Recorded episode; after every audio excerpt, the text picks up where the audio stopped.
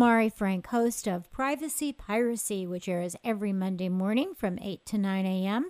right here on KUCI, 88.9 FM in Irvine, and KUCI.org on the net.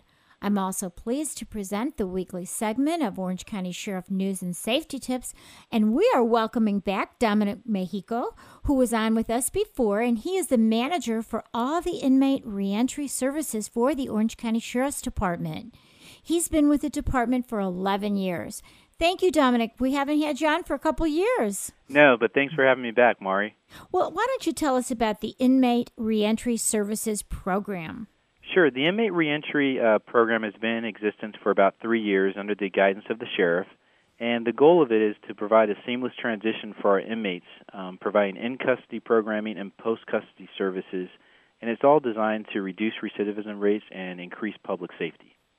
Well, how will this program be affected by the early release programs which we've been hearing about? Good question. Uh, it's going to be more of a challenge for us because the inmates in custody will be leaving us uh, very soon or, or shorter periods of time.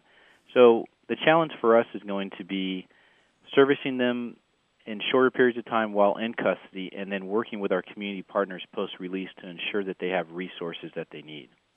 It sounds tough, but I know that you can do it. We're going to have you back next week to tell us exactly how, how that works with the community partners. So, why don't you just give the website for the Orange County Sheriff's Department? Sounds great. The website for the Orange County Sheriff's Department is ocsd.org. And if you want to look for additional resources, you can check on or click on to the Inmate Services Division section. Terrific. We'll, we'll talk to you again soon. Thank you. Bye.